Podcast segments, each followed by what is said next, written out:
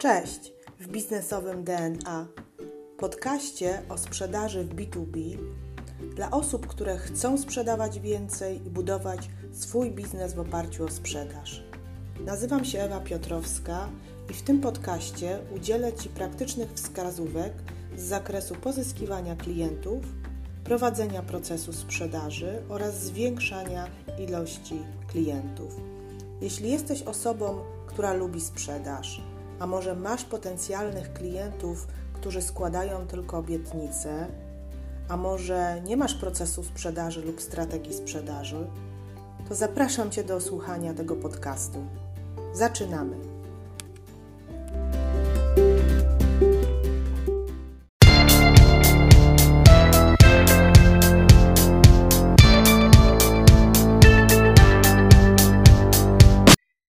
Witajcie kochani w kolejnym odcinku mojego podcastu Sprzedaż B2B w praktyce. Odcinek dzisiejszego podcastu ma troszeczkę przewrotny tytuł. We dwie z moim gościem zastanawiałyśmy się, czy, czy, czy on powinien się tak nazywać, czy nie. Ogólnie stwierdziłyśmy, że temat dzisiejszego odcinka brzmi następująco czy kariera dyrektora sprzedaży to nasze powołanie? Tak zapytania. Skąd taki, mm, skąd taki tytuł? E, myślę, że dlatego, że jako dyrektor sprzedaży mogę powiedzieć, e, że zarządzanie zespołem z mojego doświadczenia sprzedażowym rodzi bardzo duże problemy.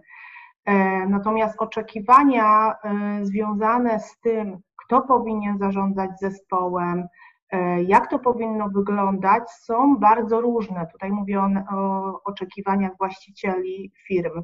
E, ja z mojego doświadczenia pracując w kilku firmach jako menadżer sprzedaży miałam różne zadania od motywowania zespołu, poprzez rozwój kompetencji, poprzez wprowadzanie procesów. No i najważniejsze zadanie to jest oczywiście skuteczne realizowanie planu sprzedaży, i modyfikacja oferty handlowej. To bardzo często się również zdarzało. Więc zadań jest wiele. Tak jak mówiłam, w każdej firmie wyglądało to, to inaczej. A w dzisiejszym odcinku y, będę rozmawiała właśnie z moim gościem na temat predyspozycji do bycia menadżerem, na przykładzie oczywiście działu sprzedaży, bo wiemy, że odbiorcami mojego podcastu są osoby, które sprzedają, które zarządzają sprzedażą, ale będziemy też rozszerzać ten temat i ogólnie będziemy mówiły o, e, o tym, mm, kto powinien zarządzać działem, e, działem handlowym, czy powinien to robić handlowiec e, z wewnątrz firmy, czy osoba z zewnątrz, czy, czy po prostu osoba z doświadczeniem, czy bez doświadczenia. Ja tutaj nie chcę, nie chcę insynuować. I właśnie do Mm, do tego naszego wywiadu eksperckiego zaprosiłam e, mojego gościa, tak jak wspominałam, panią Dorotę Walczak e, z firmy wymagamy.pl. E, pani Dorota jest coachem, jest trenerem, mentorem, mm, wspiera komunikację biznesową i komunikację zmiany w firmach, a teraz również komunikację skryzysową w trakcie oczywiście trwania naszego ogólnoświatowego kryzysu, ale Y, również poproszę tutaj Pani Doroto o dwa słowa takiego wprowadzenia ze swojej strony, bo może o czymś zapomniałam i zaraz przejdziemy do dalszej części naszego, naszej rozmowy. Dzień dobry Pani Ewo, dzień dobry Państwu. Powiedziała Pani prawie wszystko. Ja ze swojej strony dodam może tylko, że jestem współwłaścicielem w firmie Wymagamy.pl. E, zajmuję się tam rozwojem, rozwojem e, przedsiębiorców, rozwojem moich klientów. Pracujemy przede wszystkim dla e, dużych firm, dla korporacji. Wspieramy ich w zmianie, w procesie zmiany wewnątrz organizacji, w przekształcaniu czasami organizacji, ale także w sytuacji zmian zespołów, budowania zespołów. Wspieramy menedżerów, nowo zatrudnionych menadżerów, bądź takie osoby, które, które y, awansowały właśnie w ramach awansu wewnętrznego na stanowiska dyrektorskie, na stanowiska menedżerskie i mierzą się z zupełnie inną y, rzeczywistością niż do tej pory, kiedy, kiedy były po prostu członkami zespołów. Mhm, y, mhm. Cóż mogę jeszcze powiedzieć? Ja ze swojej strony pracuję coachingowo, pracuję mentoringowo, przede wszystkim z menadżerami, z członkami zarządów. Właśnie w zakresie pracy nad zmianą, nad zrozumieniem mechanizmów emocjonalnych związanych ze zmianą, nad zbudowaniem tożsamości menadżera, nad zbudowaniem dobrych relacji, efektywnych relacji w zespołach i zarówno w systemie poziomym, jak i w układach, jak i w układach pionowych w organizacji, nad zbudowaniem takiej zdrowej, zarówno dla zespołu, jak i dla, dla szefa relacji w firmie, w zespole. Mhm, mhm. E, no właśnie, bo y, kluczowe tutaj to, co też Pani powiedziała, to, to, jest, to są korporacje i duże organizacje. Tak, duża organizacja jakby musi funkcjonować w układzie dobrze przygotowanych procesur, procesów, procedur i oczywiście odpowiedniego zarządzania. Yy, no nie istnieje korporacja bez menadżerów różnego stopnia. To, to, to, to właśnie wszystko, wszystko jest zazwyczaj poukładane i, i wszystko wiadomo. Mm, natomiast yy, bardzo też się zmienia, yy, zmienia się ta rola menadżera, to co było kiedyś, a to co jest dzisiaj, no to wiemy, wiemy że to się zmienia, ale właśnie z racji na Pani doświadczenie, tak jakby rozpoczynając, dlaczego ludzie w ogóle chcą zostać menadżerami, tak? Bo zazwyczaj zaczynamy pracę, jak zaczynamy swoją karierę, no to od poziomu, jak, od poziomu specjalisty, więc mm, czy to jest przypadek, czy po prostu są jakieś powody, dlaczego właśnie te osoby, z którymi też Pani prowadzi e, spotkania mentoringowe, czy też coachingowe, podają takie, mm, takie powody, dlaczego zostali menadżerami, są menadżerami?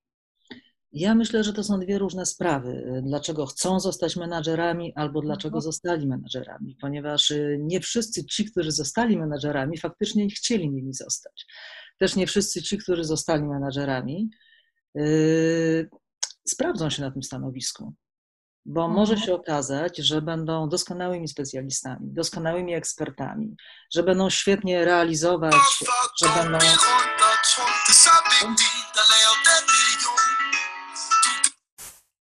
Przepraszam bardzo. E, może się okazać, że będą świetnie realizować swoje, e, swoje zadania na poziomie eksperckim. Mhm. E, natomiast w momencie, kiedy zostanie im zaproponowana rola szefa, rola menadżera, to oni w tej roli nie będą się sprawdzać. Co więcej, nawet jeśli będą się bardzo starać, to ich, ich cechy osobowościowe spowodują, że oni po pewnym czasie będą w roli menadżera zwyczajnie nieszczęśliwi. Mhm. Też, jest taka, też jest taka możliwość. Natomiast dlaczego ludzie chcą zostać menadżerami? No myślę, że y, myślę, że przede wszystkim jest to w naszych realiach prestiż. Jest to gdzieś tam naturalna, naturalny krok w karierze zawodowej. Że w sposób naturalny przychodzimy do pracy i wspinamy się po szczeblach kariery zawodowej, to buduje naszą pewność siebie, to buduje nasz prestiż. Y, natomiast tak jak mówię, no są osoby, które, które mają bardzo silną motywację do tego, żeby zostać szefami. Natomiast są też takie, które niejako w naturalny sposób, naturalnej kariery zawodowej w organizacji y, znajdują się w pewnym momencie na pozycji menedżerskiej, ale wcale nie muszą, wcale nie muszą w tej roli y, dobrze funkcjonować. Mhm, mhm. Więc trzeba też dobrze wybrać, y, albo te osoby też powinny być świadome tego, bo chyba najgorsze, co może być, to zostać takim menadżerem, a później jakby cofnąć się gdzieś tam do tyłu.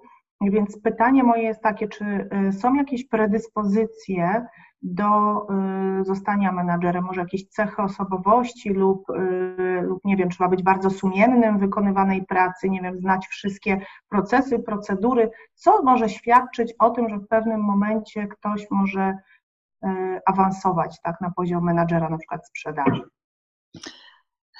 Ja myślę, że nie tylko menadżera sprzedaży, ale każdego menadżera. Te cechy, te cechy y, osobowościowe, o które Pani pyta, to jest, y, bo są dwie rzeczy. Jedna to jest ten cały aspekt merytoryczny.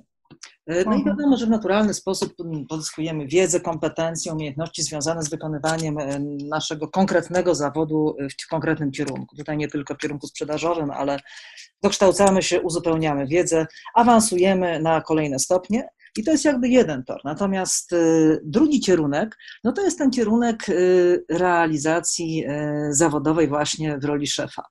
Co do tego jest potrzebne? Myślę, że przede wszystkim ciekawość, bardzo duża uważność i otwartość na własny rozwój. Czyli myślę sobie, że to jest takie, taka potrzeba ciągłego, ustawicznego, własnego rozwoju. Nie zatrzymywania się w miejscu, mhm. ale dokształcania siebie samego. Mhm. Nie tylko w kompetencje merytoryczne, bo tak jak powiedziałam, to jest jedna ścieżka, natomiast przede wszystkim w te kompetencje miękkie, w kompetencje zarządcze, w umiejętności, umiejętności komunikacyjne, w to, w jaki sposób efektywnie, skutecznie rozmawiać z ludźmi, z kolegami z pracy, w jaki sposób rozmawiać z podwładnymi, z pracownikami, z szefami, jak być skutecznym, jak być efektywnym, też jak budować, jak budować dobrą atmosferę w zespole. W jaki mhm. sposób zarządzać zespołem tak, żeby nie być po prostu szefem, ale żeby być liderem tego zespołu. Żeby mhm. ludzie chcieli, y, chcieli dla takiego szefa zwyczajnie pracować. Mhm. Żeby chciało im codziennie rano przychodzić do pracy, a nie przychodzić i wypełniać swoje obowiązki od godziny do godziny, no ewentualnie w nadgodzinach, jeśli jest taka konieczność. Czyli żeby widzieli, mhm. żeby widzieli też sens, sens mhm. pracy. Mhm.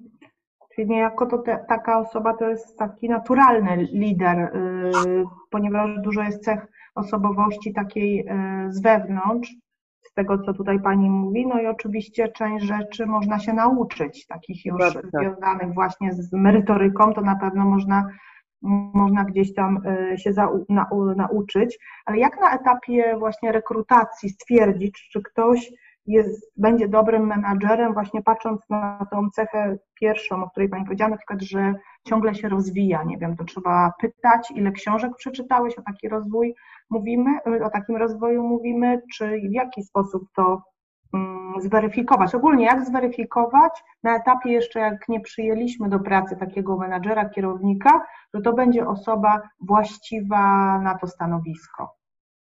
No i tutaj mamy też y, dwie rzeczy, bo to jak sama Pani powiedziała, Pani Ewa, może być osoba z awansu wewnętrznego. No i wtedy znamy taką osobę, prawda? Wiemy, jak ona się realizuje w relacjach w zespole, w relacjach w firmie, w jaki sposób zachowuje się w sytuacjach trudnych, mhm. w jaki sposób realizuje zadania, jak działa pod presją czasu y, i tak dalej, i tak dalej. Jak radzi sobie ze stresem, jak się komunikuje, mhm. jak rozmawia z ludźmi.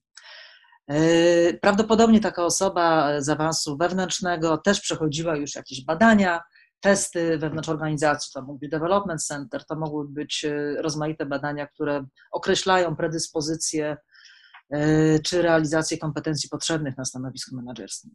Natomiast druga, drugi kierunek, no to jest oczywiście osoba spoza organizacji, osoba z zewnątrz firmy. E, no i tutaj proces rekrutacyjny na każde stanowisko menedżerskie składa się z kilku etapów. Pierwszy to jest wyłonienie tej tak zwanej shortlisty y, z tych osób, które zgłosiły się do nas na podstawie rozmów rekrutacyjnych. Mhm. E, umiejętnie przeprowadzonych. I to, to, to jest ten pierwszy etap. Natomiast jeżeli mówimy rzeczywiście o dobrej weryfikacji, wiarygodnej weryfikacji e, takiego człowieka, no to ja zawsze rekomenduję, i to jest też to, co, co robimy i prowadzimy w organizacjach, to jest dobrze, zaprojektowanie, dobrze zaprojektowane badanie Assessment Center.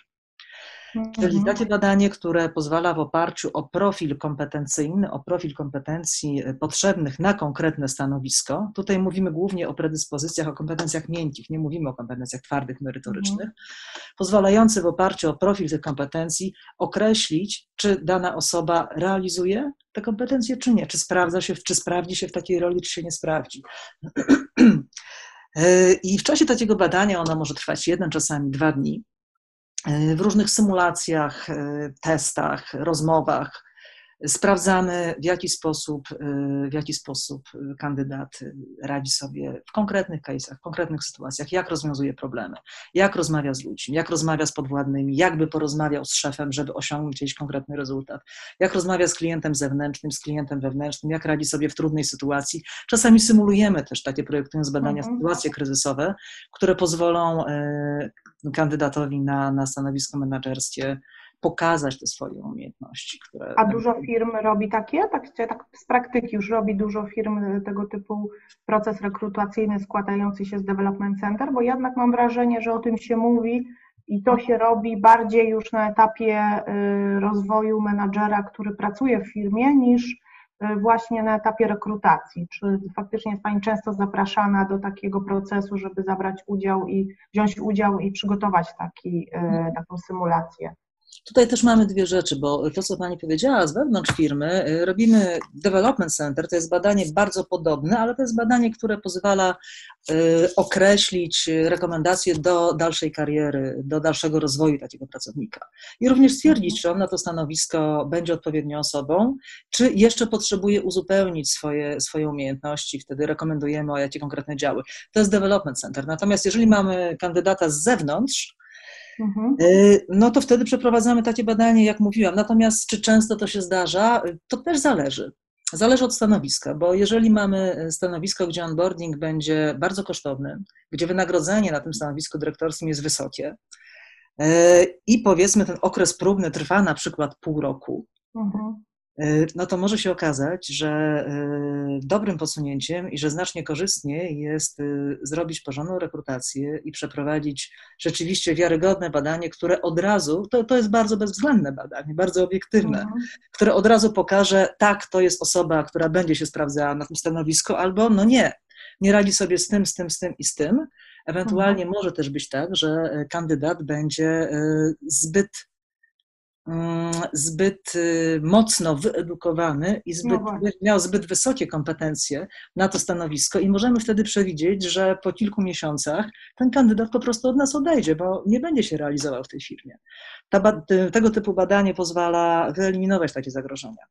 Jednocześnie bardzo mocno obniżyć koszty zatrudnienia mhm. takiego pracownika czy takiego dyrektora na, na, na wysokim stanowisku. Kto to robi? No robią to przede wszystkim korporacje. Robią to mhm. duże firmy, y, ewentualnie firmy y, z właścicielstwem czy z zarządem y, zagranicznym, ale też już, też już nasze polskie firmy y, zaczynają iść w kierunku przeprowadzania badań assessment i development center. Mhm. Ja jeszcze właśnie nawiążę do, tak, do, do tego y, przykładu pozyskania, pozyskania, czy też rekrutacji kandydata z zewnątrz organizacji, czyli no, z rekrutacji. Mhm. Bo akurat ja miałam taki przypadek, w jednej z firm pracowałam, gdzie taka osoba y, z dużym doświadczeniem przyszła do organizacji i bardzo mocno y, tym dużym doświadczeniem zdemotywowała zespół i tymi właśnie jakby swoimi pomysłami i dużym bagażem doświadczeń. Mhm. No i, no i doprowadziło to ostatecznie do tego, że niejako dział handlowy, mogę tak powiedzieć, zwolnił dyrektora. Bo po pół roku po pół roku dobrej rekrutacji, ale jednak właśnie trochę za wysoko, tak mi się wydaje, że osoba została zrekrutowana, no nie, nie odnalazła się to osoba z, e, nie została też przyjęta i. Właśnie to jest pytanie, czy ten ktoś z zewnątrz organizacji, który nie zna firmy, bo mówimy o stanowisku menadżerskim, a jednak w Polsce to się kojarzy, że menadżer to jest ktoś, kto sobie wypracował w organizacji jakąś pozycję właśnie staraniem, motywacją, rozwojem osobistym, a tutaj zatrudniony ktoś z zewnątrz przyszedł i on ma, e, i on ma po prostu zarządzać. Czy to, jakby Pani miała ze swojego doświadczenia porównać, e, lepiej jednak z wewnątrz czy z zewnątrz, mając na uwadze oczywiście te moje takie doświadczenia e, praktyczne, które teraz przywołałam? Myślę, że ani tak, ani tak. To oczywiście zależy, jak zawsze. To znaczy, nie mhm. wyobrażam sobie sytuacji, no wyobrażam sobie, bo ona często się niestety mhm. zdarza i, i, i y, jesteśmy zapraszani właśnie do takich organizacji. No więc mam na myśli sytuację, w której y, osoba awansuje bądź zostaje zatrudniona z zewnątrz na stanowisko dyrektorskie, na stanowisko menedżerskie, czasami na wysokie stanowisko menedżerskie i nie dostaje wsparcia ze strony organizacji. Czyli po pierwsze e, zespół nie jest przygotowany na te zmiany, nie wie właściwie co się wydarzy, nie wie e, w jaki sposób ta zmiana będzie mhm. przeprowadzona, a jeżeli czegoś nie wiemy, to naturalnym odruchem jest to, że trochę się boimy. Mhm. że pojawia się lęk, no bo nie wiadomo, co się wydarzy. Przyjdzie nowy szef, będzie zwalniał, będzie dawał podwyżki, wszystko mhm. pozmienia, nic nie pozmienia. Jeżeli organizacja nie przygotuje takiej zmiany, no to jest ryzyko, y, że będą problemy. Y, z drugiej strony też y, warto menadżera, nowo zatrudnionego dyrektora, który przychodzi z zewnątrz organizacji, dać mu wsparcie tych kompetencjach miękkich menedżerskich. Czyli żeby taka sytuacja, jakiej pani, nie, o jakiej Pani wspomniała, nie zaistniała, to warto mhm. sprawdzić, jak taki szef radzi sobie y, z rozwijaniem ludzi, radzi sobie z angażowaniem, w jaki sposób radzi sobie z motywowaniem. Czy rzeczywiście tą swoją wiedzą i zapałem To są bardzo cenne oczywiście cechy, ale czy Mhm. nie przytłoczy i nie zaleje tego zespołu, który może nie być przygotowany na zmianę? Czy nie, nie będzie takiej sytuacji, że y, przyjdzie bardzo energetyczny, mocno czerwony szef z silnym stylem osobowościowym, bardzo mocno nakierowany na cel, y, ale może y, mniej przygotowany do zarządzania ludźmi, do budowania relacji. Więc y, też warto to sprawdzić, dlatego też często robimy właśnie te badania, assessment center, bo takie rzeczy wychodzą. No i wtedy określamy, na ile taka osoba jest y, gotowa do tego, żeby rozwinąć swoje umiejętności, te miękkie umiejętności relacyjne. Przeważnie jest gotowa, natomiast y, czasami to nie jest może stanowisko dla tego człowieka. Też, też, też, warto, też warto to sprawdzić, zanim kogoś zatrudnimy na, na, na tym konkretnym No stanowisku. właśnie, bo ta osoba, o której myślę, to miała właśnie jakby styl zarządzania taki bardziej na twardo, e, skoncentrowanie na celu, e, na zadaniu, a mniej na ludziach. No ale właśnie pytanie, jak się to jest w sprzedaży, to Mhm. czy ten cel, wynik jest najważniejszy, dążymy do wyniku i wtedy taki szef tylko jakby zarządza poprzez wynik, czy jednak właśnie miękkie rzeczy. No tutaj okazało się, że brakowało tych miękkich rzeczy, miękkich elementów i, i, i chyba to zabrakło, i chyba to jednak było potrzebne, tak mi się teraz wydaje. Y, Myślę sobie, że jedna kluczowa, podstawowa zasada, żeby nie wiem jak twardy i nastawiony na cel, i nie Mhm. wiem jak y, czerwony w stylach osobowościowych był szef, to y, jest y, w moim przekonaniu jedna zasada. Twardo do celu, twardo do tematu, miękko do ludzi. Bo Mhm. można po drodze ludzi rozwałkować walcem i zostanie się samym. I właśnie Mhm. pewnie było tak w, takiej, w tej sytuacji, o której, o której Pani wspomniała. Mhm. No Kiedy było zespół y, tak. wylał szefa po prostu. No. Zespół był mocny, bo znowu są też sytuacje właśnie takie, o których teraz rozmawiamy, że szef zostaje sam. E, ale to, to tu akurat mam doświadczenie takie, że szef zostaje sam, jak jest znowu mocny w organizacji, długo pracuje, ma wsparcie y, organizacji w tym, co robi, y, natomiast no, nie potrafi zbudować tego zespołu i też mam takie, znam takie przypadki, że faktycznie zostaje sam, a tu akurat przyszedł z zewnątrz, więc trudno właśnie, podzielam też tą opinię, że trudno było się zaklimatyzować, odnaleźć i to właśnie to nastawienie na cel było najważniejsze, ale ja akurat znam kulisy rekrutacji, wiem, że akurat właściciele y, wymagali tego, no a że, że, że niektórzy menadżerowie chcą tak dobrze wypaść, e, to patrzą mocno na oczekiwania właścicieli, tak, czyli jakby sponsorów Mhm. e, tego projektu, a zapominają o ludziach, a okazuje się, że ludzie, ludzie są ważni, no wiemy, że ludzie są ważni, więc, więc właśnie mamy z zewnątrz może go zespół zwolnić, to się zdarzyło, z wewnątrz może sam zostać, bo zespół odejdzie, bo nie wytrzyma, tak? I teraz jakby dążąc do, te, też mam takie właśnie pytanie, czyli jak lepiej? No pani powiedziała, że to zależy, że nie możemy powiedzieć jednoznacznie, bo są różne modele mm, zarządzania, właśnie jakby budowy tego dyrektora, że tak powiem, czy też budowy tego menadżera, a może po prostu wziąć takiego doradcę, bo też się z tym ostatnio spotykałam, że są taki, e, nie pamiętam jak to się nazywało, jak się stanowisko nazywało, ale taki doradca, taki dyrektor sprzedaży na pół roku. E, Czyli taki menadżer, który właśnie przychodzi, ma jakieś zadanie, jakiś projekt do uporządkowania i wychodzi. Co Pani sądzi na, na ten temat? Ja myślę, że to, co warto zrobić, jeżeli mamy dobrego, mocnego szefa merytorycznego na, na stanowisku dyrektora, tak, to myślę, że to, co warto zrobić, to niezależnie od tego, czy on jest z awansu wewnętrznego, czy on jest spoza organizacji, to warto wyposażyć go w te y, umiejętności, w te kompetencje, których po prostu mu brakuje albo które ma rozwinięte w niewystarczającym stopniu. I to można zrobić na roz- w rozmaity, w rozmaity sposób. Oczywiście może to być warsztat, przy czym y, warsztat tutaj z mojej perspektywy na takich stanowiskach y, nie jest najlepszą metodą. Myślę Mhm. sobie, że na tych wyższych stanowiskach najlepsza jest praca indywidualna. Jest indywidualny proces mentoringowy, coachingowo-mentoringowy, który pozwala określić naturalne predyspozycje, naturalny sposób zarządzania tego szefa, a jednocześnie pozwala y, jemu wypracować przy pomocy tego coacha, mentora, wypracować taki sposób zarządzania, który spowoduje, że on będzie spójny.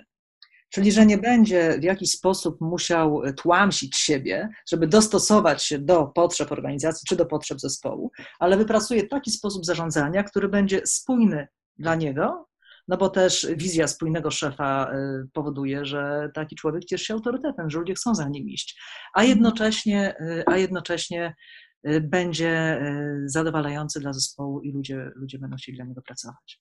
Także mhm. myślę sobie, że tego rodzaju praca, praca właśnie mentoringowa, praca coachingowa, mentoringowa, praca zbudowania relacji, zaangażowania, mhm. zrozumienia tak naprawdę potrzeb komunikacyjnych pracowników czy innych ludzi, zwyczajnie też z umiejętności komunikacyjnych bo zwłaszcza mhm. na, na stanowiskach menedżerskich to jest, y, no to jest kluczowe. Ja myślę sobie, że komunikacja jest tym elementem, który y, w tej części miękkiej robi wszystko. Poza merytoryką, no bo to jakby to jest ta, ta, ta druga łapa, ta druga część. Natomiast w tej mhm. części miękkiej myślę, że komunikacja to jest ten element, umiejętna, mądra, dojrzała tak. komunikacja, to jest ten element, który robi wszystko, który buduje, mhm. Buduje wszystko. Mhm. Mhm. Zanim przejdę właśnie do takiego programu, w cudzysłowie, tak, programu y, mentoringowego, czyli programu komunikacji wewnętrznej, uruchomienia, na czym on polega, jeszcze chciałam się zapytać, jakie jest Pani zdanie w zakresie, jeśli chodzi o, y,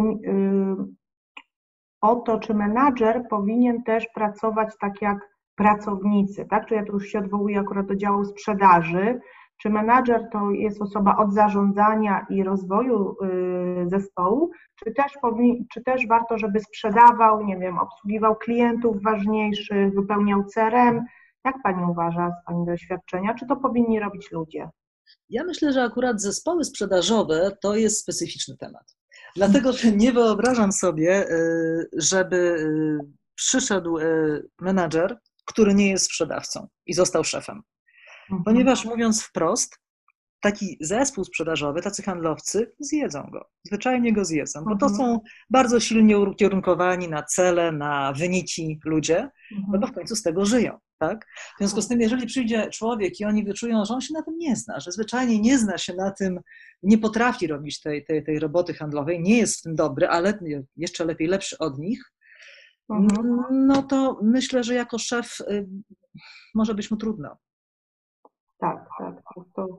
Y, więc, więc to powinna z mojej perspektywy być osoba, która ma oczywiście ogromne doświadczenie swoje własne, sprzedażowe w polu, tak, która doskonale mhm. zna merytorycznie temat, a jednocześnie y, jest gotowa, cały czas otwarta i gotowa na to, żeby rozwinąć te umiejętności relacyjne, umiejętności komunikacyjne, umiejętności miękkie.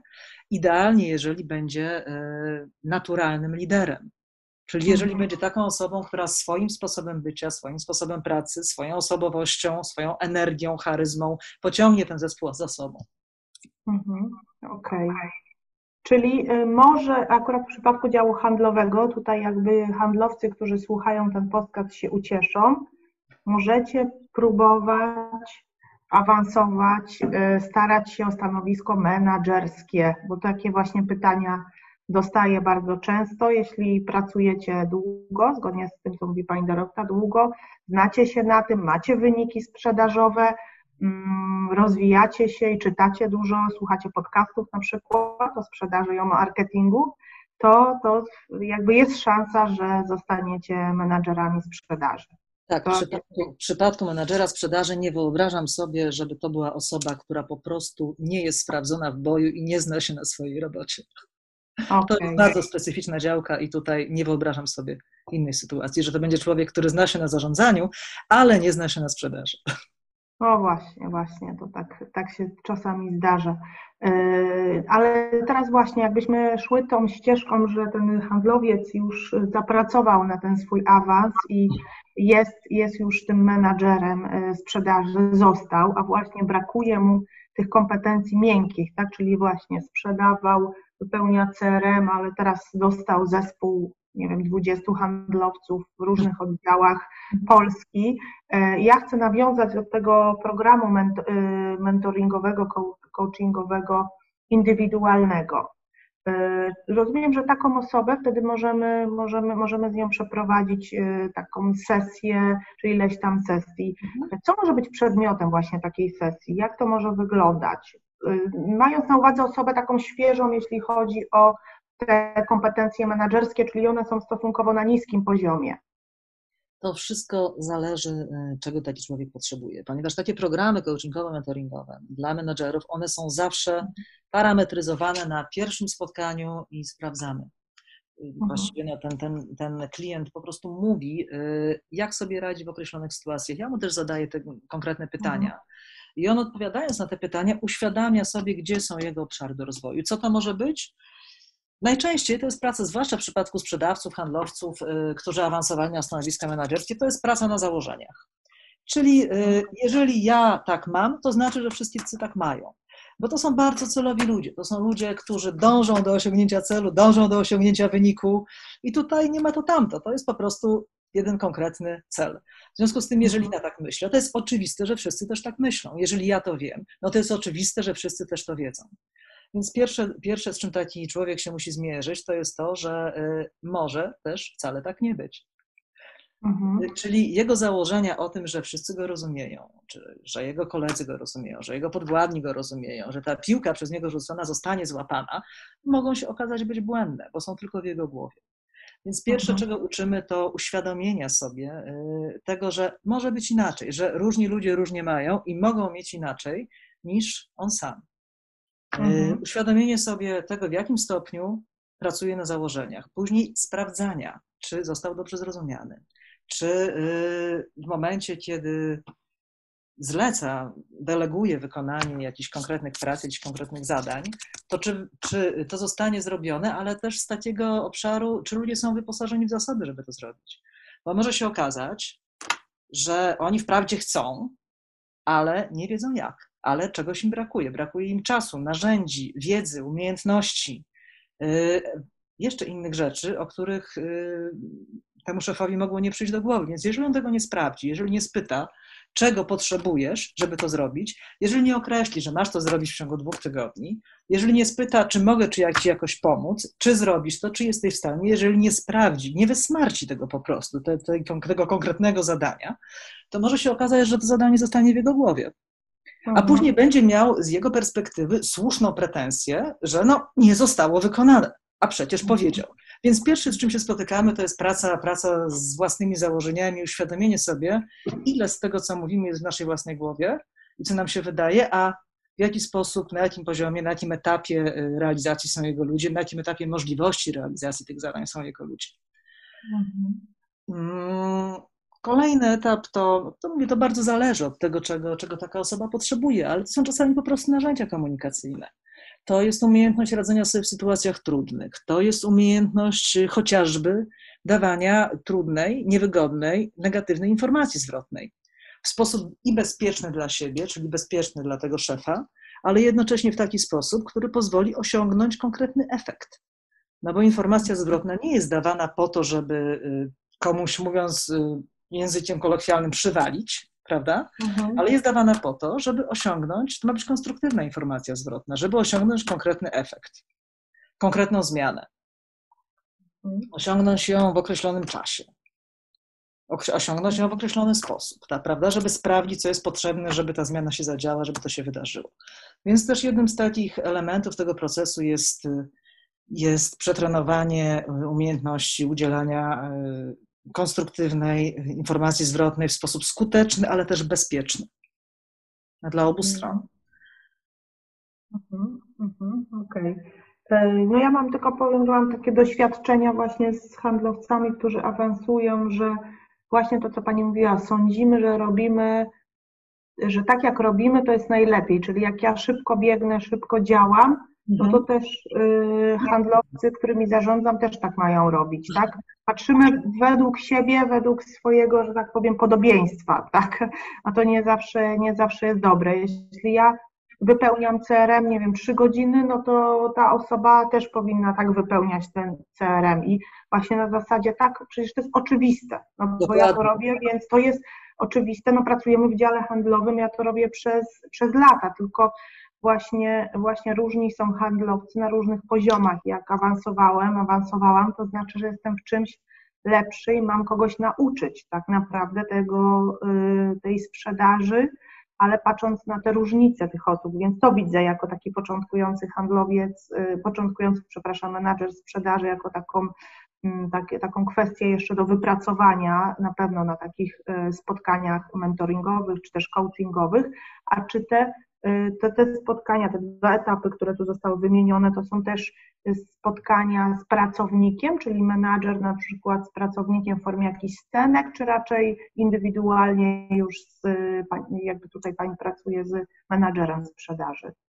Te dwa przykładowe elementy to jest jakaś kropla w morzu, to jest jakiś wycinek całego procesu, bo może się pojawić mnóstwo innych rzeczy, mnóstwo innych obszarów, których y, taki człowiek po awansowaniu na szefa zwyczajnie potrzebuje. To może być też, y, to może też być parametryzowanie jego własnych celów w taki mhm. sposób, żeby y, on pracował efektywnie, a jednocześnie zadbał o siebie, o swoje zdrowie psychiczne po prostu, żeby się nie mhm. wypalił.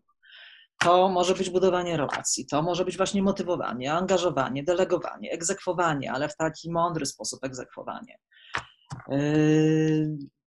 To może być bardzo wiele elementów, ale odpowiadając na Pani pytanie, w takim procesie yy, coach mentor pracuje bezpośrednio tylko i wyłącznie z tym konkretnym człowiekiem. Aha. Czyli jeżeli mamy warsztatowo do przećwiczenia jakieś y, poszczególne elementy, mhm. to y, oczywiście może się tak zdarzyć i wtedy ja wcielam się w rolę czy to pracownika, czy to szefa, czy współpracownika, czy trudnego klienta. No. Y, do przećwiczenia, do przećwiczenia y, konkretnych, konkretnych umiejętności komunikacyjnych, czy do mhm. przećwiczenia konkretnych umiejętności poradzenia sobie mhm. w danej sytuacji. Mhm, mhm. Tak, tak, bo jeszcze komunikacja z klientem, bo tu mówimy bardziej o komunikacji wewnętrznej, pracownik, menadżer, czy też mhm. e, na etapie rekrutacji, tak, potencjalny, potencjalny pracownik i menadżer, a komunikacja już klientem, według mnie z poziomu handlowego, to jest też jeden z, z najważniejszych elementów e, skuteczności sprzedaży. Odpowiednie zrozumienie klienta, to tak jak każdego człowieka i dostosowanie się do niego i umiejętność właśnie jakby odczytywania, co mówi, jest też bardzo ważna, o czym też, y, ale to już jest temat na inny odcinek. Handlowcy zapominają i po prostu y, dziwią się, że klienci ich nie rozumieją albo nie kupują tak naprawdę, a y, no, często, często nie słuchamy, ale stosujemy bardzo dobre techniki sprzedażowe, czyli techniki to jedno, ale taka chyba naturalność i szczerość w tej komunikacji i zrozumienie drugiego człowieka w tych czasach to jest chyba, chyba kluczowe teraz, tak? Y, bo już jak mówimy o komunikacji z klientem, to mi się też przypomniało, że to też już jest kolej, kolejny odcinek być może do nagrania. Oczywiście, że tak. To, co mi jeszcze przychodzi do głowy teraz, jak, jak, y, jak Pani słucham, to Myślę sobie, że to też mogą być, zwłaszcza w przypadku menedżera sprzedaży, to mogą być e, elementy e, narzędzi coachingowych, które mhm. warto, żeby taki człowiek poznał, po to, żeby rozwijał swój zespół, żeby rozwijał konstruktywnie, efektywnie, ale jednocześnie twórczo swoich własnych pracowników. Mhm. Czyli żeby nie dawał tej rybki, mówiąc też kolokwialnie, tylko żeby dał im wędkę, żeby pokazał, w jaki sposób można to robić, a jednocześnie posprawdzał, czego oni potrzebują, żeby to robić. Tak, a nie robił za nich albo nie wskazywał palcem tak, tak. naprawdę. Tak, bo to też często się zdarza. Zadzwoń tu yy, i później tak, tak po prostu już przestaje, przestają ludzie myśleć, tylko mhm. czekają na polecenia. Z tym też się, z tym się też e, spotykam. Ale myślę, że najważniejsza w tym wszystkim, jak tak słucham, właśnie jak rozmawiamy, to jest jakby diagnoza tej firmy, czy też diagnoza osób, które pracują, konkretnego człowieka, bo każdy z nas jest inny. Jako człowiek indywidualnie, jako pracownik potrzebujemy innych, innych po prostu jakby kompetencji, uzupełnienia, zawsze potrzebujemy, no bo to myślę, że się rozwijamy przez tak. całe życie. Ja w jednym z podcastów mówiłam, że e, jak zaczęłam pracować nad sobą, to głównie to była umiejętność sprzedaży i umiejętność komunikacji, z takich miękkich rzeczy, bo uważam, że to właśnie jakby pomaga. E, więc e, ja myślę, że chyba diagnoza firmy jest naj, i osób jest, jest właśnie najważniejsza w tym wszystkim, żeby dobrać odpowiedni program do, do osoby i do tego chyba będziemy tutaj zachęcać, bo dzisiaj chciałyśmy tylko mm, jakby e, wspomnieć, czy też rozpocząć taką dyskusję o, o, o menadżerze, w ogóle o kierowniku sprzedaży. Jeszcze tego nie, nie, nie robiłam, więc jakby myślę, że to dla, dla Was tutaj ciekawe i chciałam podziękować e, Pani Dorocie za właśnie za poświęcony czas i za, e, za możliwość przedyskutowania. Proszę jeszcze powiedzieć Pani Doroto, gdzie można Panią znaleźć? Ja oczywiście E, link do LinkedIna tutaj udostępnię pod opisem dzisiejszego podcastu, ale, ale ogólnie gdzie można, może co Pani teraz ciekawego robi, może w jakiej firmie, to nie wiem, czy można mówić takie, takie informacje, ale Zapytać zawsze można. Y, dla jakich klientów w tej chwili pracuję, oczywiście nie mogę mówić, ani co tam robię. To jest jakby, to jest jakby sprawa z mojej perspektywy oczywista. Natomiast znaleźć mnie można naturalnie na LinkedInie y, pod imieniem, nazwiskiem Dorota Walczak. Y, można mnie znaleźć również na naszej stronie internetowej wymagamy.pl. Mhm. I to myślę, że są takie dwa, dwa główne miejsca, w których, w których, w których jestem widoczna. Mhm. Także drodzy słuchacze, jeśli widzicie taką potrzebę w swojej organizacji, to koniecznie biegnijcie do dyrektora HR teraz i zgłaszajcie zapotrzebowanie na, na jakby mm, warsztaty dla siebie, dla swojego zespołu, dla organizacji i kontaktujcie się tutaj z Panią Dorotą, ewentualnie piszcie, co chcielibyście jeszcze jakie tematy poruszyć, to być może, jeśli Pani Dorota znajdzie chwilę czasu, to jeszcze, jeszcze coś nagramy, ale jeśli indywidualnie, bo ja wiem, że akurat Pani, Pani Doroto indywidualnie nie prowadzi takich sesji, ale może jak ktoś się zgłosi, to e, można będzie podyskutować, więc jakby indywidualnie, jak czegoś potrzebujecie, to próbować możecie jak najbardziej. Więc jak trzeba wychodzić? Pozwolę sobie sprostować, że sesje, e, mhm. sesje indywidualnej pracy właśnie z menadżerami czy wsparcia herów jak najbardziej, Aha, jak najbardziej prowadzę, bo to jest przede wszystkim główny zakres mojej działalności, czyli, czyli praca indywidualna e, z menadżerami, praca indywidualna z HR-ami, projektowanie, e, projektowanie badań, assessment center, development center, też diagnozy komunikacyjne w organizacji, przygotowywanie strategii komunikacyjnej, ewentualnie zmiany, a też przeprowadzanie przez e, zespołów i firmy przez zmianę, chociażby takie mhm. jak, jak nowy szef czy nowi szefowie, którzy się pojawiają w organizacji, czy łączenie mhm. zespołów, czy dzielenie zespołów, czy jakiekolwiek mhm. zmiany. To są te wszystkie elementy, z którymi, z którymi pracujemy. Mhm, mhm. Ale jak ja bym prywatnie, bo mi bardziej o to chodziło, że jak ktoś sobie prywatnie, jako osoba prywatna, nie wiem, widzi taką potrzebę, to też może się zgłosić, czy bardziej przez firmę? Bo mi bardziej teraz chodziło o, e, no już tak w skrócie mówiąc, finansującego pewne działania. E, czy Kowalski też może się zgłosić, czy raczej firma, która będzie tego Kowalskiego tutaj jakby szkoliła i rozwijała, prawda? To bardziej przez firmę wszystko, wszystko jest realizowane, ale indywidualnie z, z menadżerami, z osobami tak naprawdę, z HR-ami, prawda? No Dobrze. I tak, i tak, i tak. To znaczy y, moimi klientami są zarówno firmy i wtedy kontraktujemy y, kontrakty trójstronne, czyli mhm. sponsorem jest firma, klientem jest konkretna osoba, konkretny menadżer, mhm. E, I jak najbardziej osoby indywidualne, czyli, czyli e, wszystkich Kowalskich serdecznie też zapraszam na pracę indywidualną i firma o tym wiedzieć też nie musi zupełnie. A, okej, okay. no to, to dobrze, to, to, to super, bo to jest myślę, że cenna informacja i bardzo fajna. To co, słuchajcie, to dziękuję bardzo jeszcze raz. Zapraszamy do komentarzy, do y, informacji zwrotnej, czy Wam się odcinek podobał. I bardzo dziękuję jeszcze raz za dzisiejszą rozmowę. Pozdrawiam i do zobaczenia, do usłyszenia. Ja również bardzo dziękuję. Dziękuję Państwu, dziękuję Pani, Pani Ewo. Pozdrawiam. Do usłyszenia. Do widzenia.